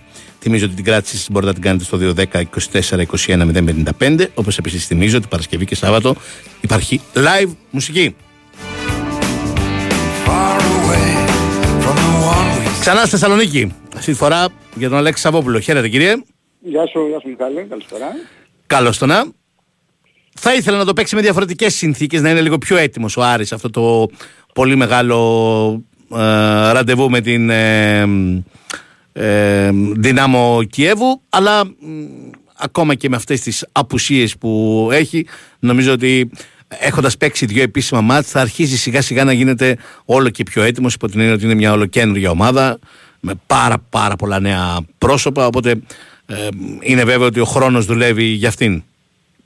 Ε, νομίζω ότι θα συμφωνήσω μαζί σου, θα ήθελα σαφώς να είναι πιο έτοιμος, αλλά θα ήθελα να μην έχει και αυτά τα, τα προβλήματα στην άμυνα που του δημιουργούν ένα α, Μμμ. προβληματισμό και αναγκάζουν τον προπονητή του Άρη να προχωρήσει ίσως και σε κάποιες αλχημίες ή ίσως σε κάποιες επιλογές που υπό κανονικές συνθήκες νομίζω δεν θα τις έκανε ε, πριν από ένα τέτοιο ευρωπαϊκό παιχνίδι και αναφέρομαι φυσικά στον τραυματισμό του Γιακού Μπράμπετς ο οποίος παρασύρει γενικότερα όλη την άμυνα με την απουσία του και υποχρεώνει τον προπονητή σε αλχημίες αλλά και αυτό το τελευταίο, την αποχώρηση δηλαδή του Εμπαγκατά ο οποίος πήγε στην Καζιαντέπ Σπορ αυτή την εβδομάδα και άφησε ε, τον Άρη Σίξυλο από την άποψη ότι ναι μεν έχει έρθει ο αντικαταστάτης του και ένας παίκτης με σαφώς ε, απείρως καλύτερο βιογραφικό από τον Εμπαγκατά, ο Μάρτιν Μοντόγια αλλά είναι μόλις 48 ώρες στη, στη Θεσσαλονίκη και από κάθε άποψη συνιστά, συνιστά ρίσκο η χρησιμοποίησή του. Να σου πω, ο, Μιχάλη, ότι σήμερα μιλήσαμε με τον Παναγιώτο τον Κατσιαρό το πρωί, είχαμε μια, μια κουβέντα και μου είπε το εξής, έτσι για να βοηθήσω την κουβέντα. Εγώ λέει επειδή είναι ένας παίκτης που την ξέρει τη θέση, είναι έμπειρος, έχει παραστάσεις, και από τη στιγμή που το εργομετρικό του ήταν εξαιρετικό, εγώ θα τον έριχνα λέει, στη, στη μάχη κατευθείαν σήμερα. Μμμ. Κάποιος που ξέρει τη θέση του ποδόσφαιρου είναι ίδιο παντού, ε, όπως έλεγε χαρακτηριστικά. Δηλαδή, δεν ξέρω, είναι μια απόφαση δύσκολη, είναι μια απόφαση που θα συζητηθεί οπωσδήποτε, όποια και αν πάρει, Ναι. ο προπονητής του Άρη, και αναφέρομαι σε όποιο σενάριο τελικά και αν επικρατήσει, γιατί υπάρχουν δύο-τρία σενάρια. Το ένα είναι να διατηρήσει τον Οτουμπάτζο στο κέντρο της άμυνας, έπαιξε στα δύο μάτς με τη Ραρά, ε, πουτσιά στραβά τα κατάφερε νομίζω, Να. ε, με μια πιο αδύναμη ασφαλώς ομάδα, να βαφτίσει α, δεξιό μπακ έναν από τους δύο αριστερούς, είτε το Φεράρι είτε το Μακαρίτα. Δεν είναι κάτι που δεν έχουμε δει να ξανασυμβαίνει, δηλαδή να πάει κάποιος από αριστερά για να παίξει δεξιά. Μμμ. Και το τρίτο σενάριο είναι α, αυτό που σου είπα στο ξεκίνημα, δηλαδή να πάρει το μοντό και να το ρίξεις κατευθείαν στα, στα βαθιά. Αχα. Σενάριο με τον Οντουμπάτζο δεξιά και άλλο στόπερ δεν υπάρχει; Υπάρχει και, και αυτό και πολύ καλά κάνεις και το λες, να παίξει ο Ματαρίτα στόπερ Μμ. και να πάει ο Ντουμπάτζο στη, στη φυσική του θέση στο, στο δεξιά άκρο της, ε, της άμυνας. Αλλά τώρα σε ένα τόσο σημαντικό παιχνίδι, με ένα καλύτερο αντίπαλο και ενώ έχεις ήδη δοκιμάσει ένα παίκτη που δεν είναι center back, Ναι. ως center back και πήγε, πήρε ένα κολλάι να το πω έτσι, έπαιξε λίγο με τον Φαντιάνο δίπλα, ψηλός, εννοήθηκαν οι δυο τους καλύτερα ειδικά στο δεύτερο παιχνίδι. Το χαλάς για να βάλεις ένα παίκτη που και αυτόν δεν τον έχεις δοκιμάσει καθόλου center back. Είναι, είναι δύσκολη η εξίσωση για το, για τον προπονητή του Άρη Μμ. στην, α, όσον αφορά την άμυνα. Στη, στη Ρεβάνς σε μια εβδομάδα ο Μπράμπετ θα είναι έτοιμος; Καλή ερώτηση. Δεν έχω απάντηση όμως. Α. Και νομίζω ότι ούτε ο ίδιος έχει απάντηση. Ναι. Ε, γιατί το θέλει πολύ μεν, αλλά δεν είναι σίγουρο δε ότι θα το προλάβει. Ε, Α. ακόμη δεν έχει κάνει προπόνηση με την ομάδα. Ναι. Συνεχίζει να κάνει ατομικό πρόγραμμα. Τώρα από αύριο με το καλό θα τελειώσει το σημερινό μάτς. Ε, θα πρέπει αρχίσει σιγά σιγά, αν όχι αύριο το Σάββατο, να μπαίνει, να δοκιμάζει, για να δούμε αν μπορεί να τον υπολογίζει. Είναι, δεν είναι οι πιθανότητες με το μέρος του, Μμ. να το πούμε αυτό, ε, αλλά θα κάνει την προσπάθειά του. Το θέλει και θα το παλέψει όπως, ε, όπως λέει, έστω μέχρι και την τελευταία στιγμή. Ναι. Εντάξει, ο Άρης αυτά τα παθαίνει γιατί ο Μιχάλης δεν, δεν φρόντισε να πάρει ένα, ένα στόπερ Ναι. να έχει μια επιλογή, ένα backup, να μπορεί τώρα να... Α, ακόμη και μια, ένα στόπερ τέταρτη επιλογή να είχε ε, στην ιεραρχία θα μπορούσε τώρα τουλάχιστον να την κάνει τη, τη δουλειά για αυτά τα, τα δύο παιχνίδια. Δεν υπάρχει και αυτό δημιουργεί μια, έτσι, μια αλληλουχία ζητημάτων. Ωραία. Αφού βάλαμε όλα τα, τα διλήμματα σε σχέση με την τριλήματα, ξέρω εγώ πώς να τα πω, σε σχέση με την άμυνα, για πάμε στις υπόλοιπες θέσεις. Καταρχάς, διάταξη. 4-2-3-1 απόψε νομίζω το βράδυ Μμ. και όχι 4-3-3 με ένα εξάρι και δύο εσωτερικούς μέσους να προσπαθήσει λίγο να ασφαλίσει τα, τα μετόπισθεν δεν έχοντας και αυτά τα θέματα πίσω με ένα δεύτερο αμυντικό χάφ νομίζω θα βάλει το Ζουλ σήμερα δίπλα στο, στο Τζούρασεκ Μμ. τον, ε, τον Καμερουνέζο και θα προωθήσει τον Ταρίντα αφήνοντας εκτός βασικής ενδεκάδας τον Λούκας Ρουπ ε, ο οποίος Η αλήθεια ε, είναι ότι στο, δεν στη ήταν ρεβάνς καλά, δεν ήταν καλά. ε, και στο πρώτο μάτς δεν ήταν καλά και στα δύο μάτς Ναι. δεν ήταν καλά ο Ρουπ. Ε, δεν έχει βρει ακόμη τα πατήματά του. Ε, εντάξει, εγώ δεν το φοβάμαι να στον είναι έμπειρος. Ναι. Ε, κάποια στιγμή θα το βρει. Μμ. Αλλά τώρα δεν είναι καλά. Ναι. Ε, και χρησιμοποιώντας τον Ταρίντα λίγο πιο μπροστά μπορείς να πάρεις τη δυνατότητα που έχει να στάρει καλά Μμ. στην αιστεία, να πατάει περιοχή, να απειλεί, να δημιουργεί και φυσικά τις διαδρομές του στον άξονα, τα τρεξίματά του, αυτά που τα έχει ούτως ή άλλως για πρωινό Μμμ. ο, ο Τσέχος. Και από εκεί και πέρα υπάρχει και ένα μικρότερης έκτασης σαφώς, αλλά και αυτό είναι ένα δίλημα, στο ποιος θα παίξει το δεξί φτερό της επίδεσης. Ε, θα έπαιζε ο Σαβέριο σήμερα, βασικός, Ω. αλλά ο Κίκης Σαβέριο τραυματίστηκε στην ποδοκνημική, έπαθε διάστρεμα, άρα είναι εκτός και από το πρώτο και από το δεύτερο λογικά παιχνίδι.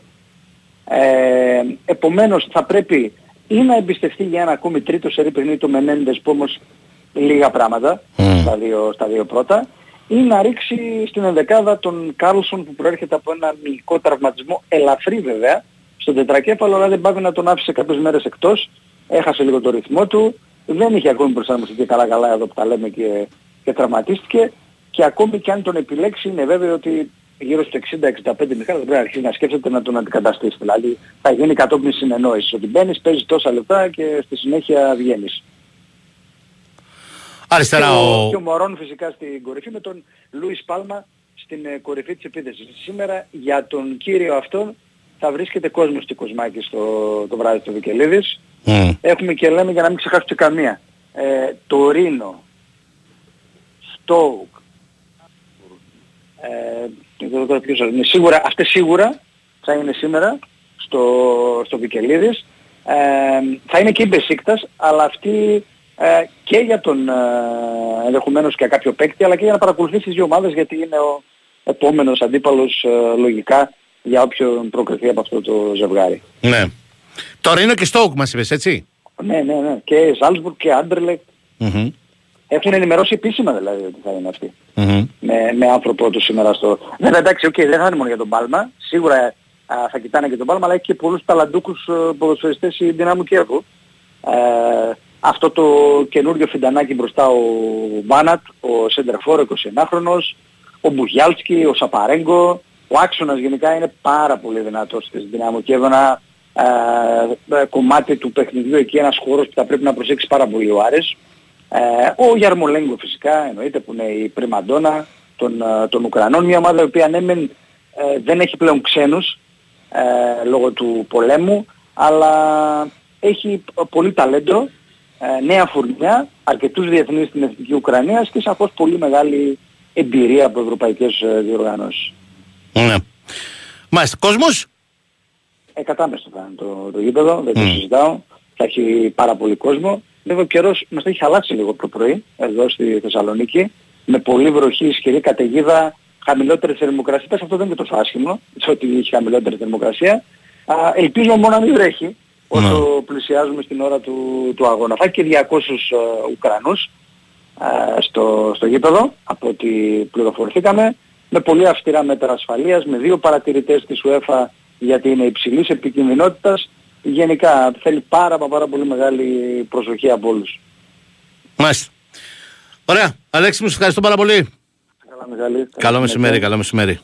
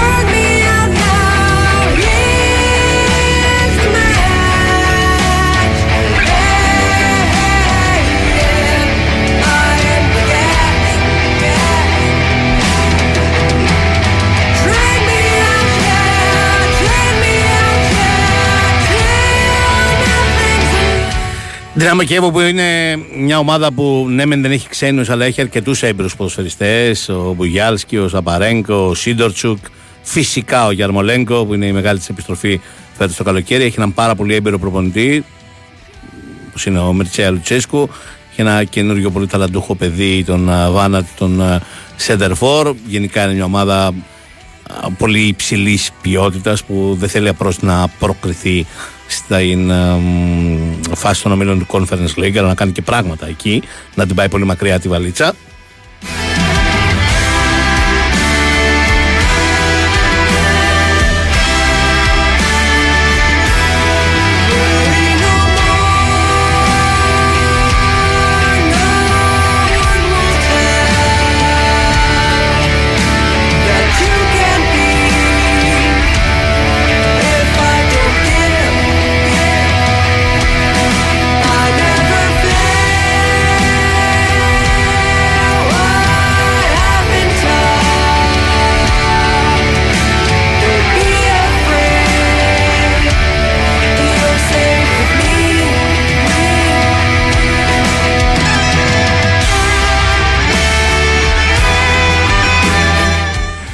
Θυμίζω ότι θα έχει πολύ ζάπινγκ απόψε. Το μάτι του Άρη ξεκινάει στις 9 και 4. Το παιχνίδι του Ολυμπιακού και του Πάουκ ξεκινά στις 10 το βράδυ. Ξεκινούν στις 10 το βράδυ και το παιχνίδι του Πάουκ και το παιχνίδι του Ολυμπιακού.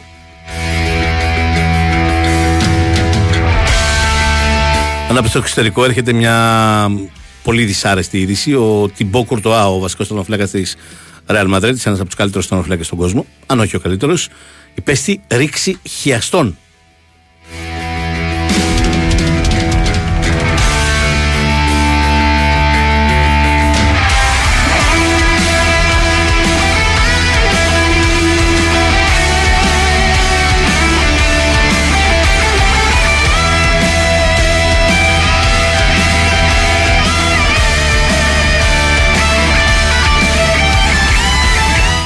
Προφανέστατα η Real ε, ψάχνει για τον οδοφύλακα. Ήδη έχουν ακουστεί τα πρώτα ονόματα. Ο Ντεχέα που έχει μείνει ελεύθερος από τη Manchester United. Ο Μπόνο, τον οδοφύλακα της Σεβίλης. Ο Κέπα, τον οδοφύλακα της Chelsea. Ο Μαματσβίλη, ο τερματοφύλακα της Βαλένθια, ο Γεωργιανός. Πολύ σπουδαίο ταλέντο.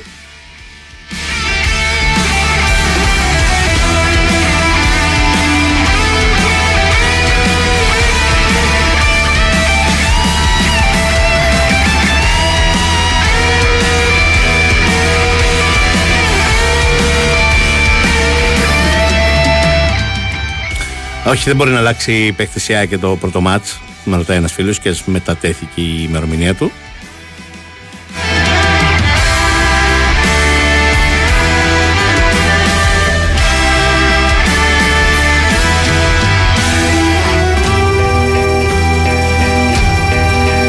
Θα μιλήσουμε αρκετά για αυτό το παιχνίδι, ασφαλώς. Και αύριο και κυρίως από Δευτέρα, όταν θα πλησιάζει η πρώτη αναμέτρηση στο Ζάγκρεπ.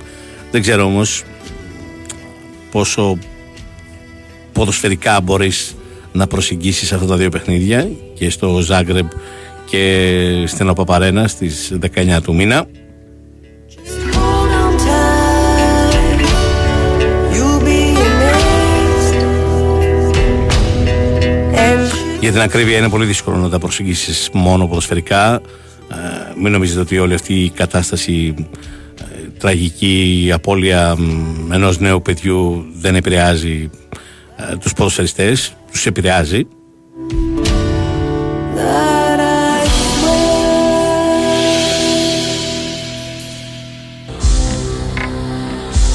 όπως τους επηρεάζει και η τεθταμένη ατμόσφαιρα Ε, είναι πολύ δύσκολη η δουλειά του Αλμέιδα να τους κρατήσει ήρεμους, συγκεντρωμένους να προσπαθήσει να τους βάλει μόνο στο παιχνίδι και στο ποδόσφαιρο See these eyes so green. I can stare for a thousand years, colder than the moon. Αλήθεια είναι, δεν είναι σύνηθες να ρίξει χέρι στο στενοφύλακα Σπάνια συμβαίνει, συμβαίνει αλλά σπάνια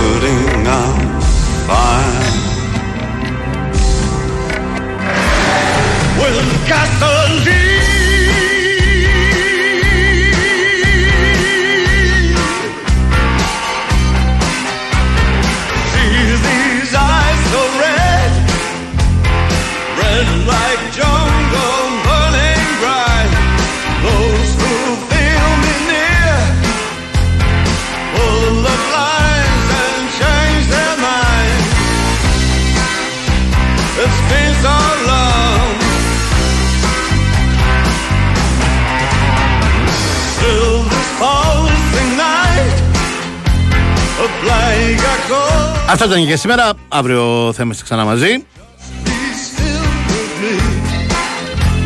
You wouldn't believe what I've been through. You've been so long.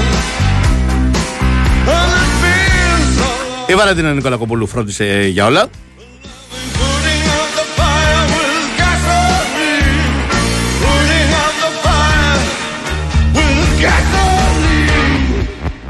Αλέαρχος Ιαζόπουλος ήταν στην 24 του ήχου και τις μουσικές επιλογές.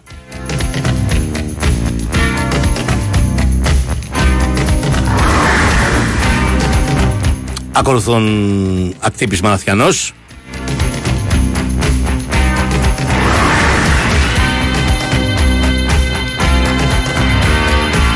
Προηγουμένως βεβαίως ένα δελτίο αθλητικών ειδήσεων. See these tears so blue. An ageless heart that can never mend. These tears can never dry. Fast and Curious ξανά αύριο λίγο μετά τις 2. Τότε να είστε καλά και να προσέχετε.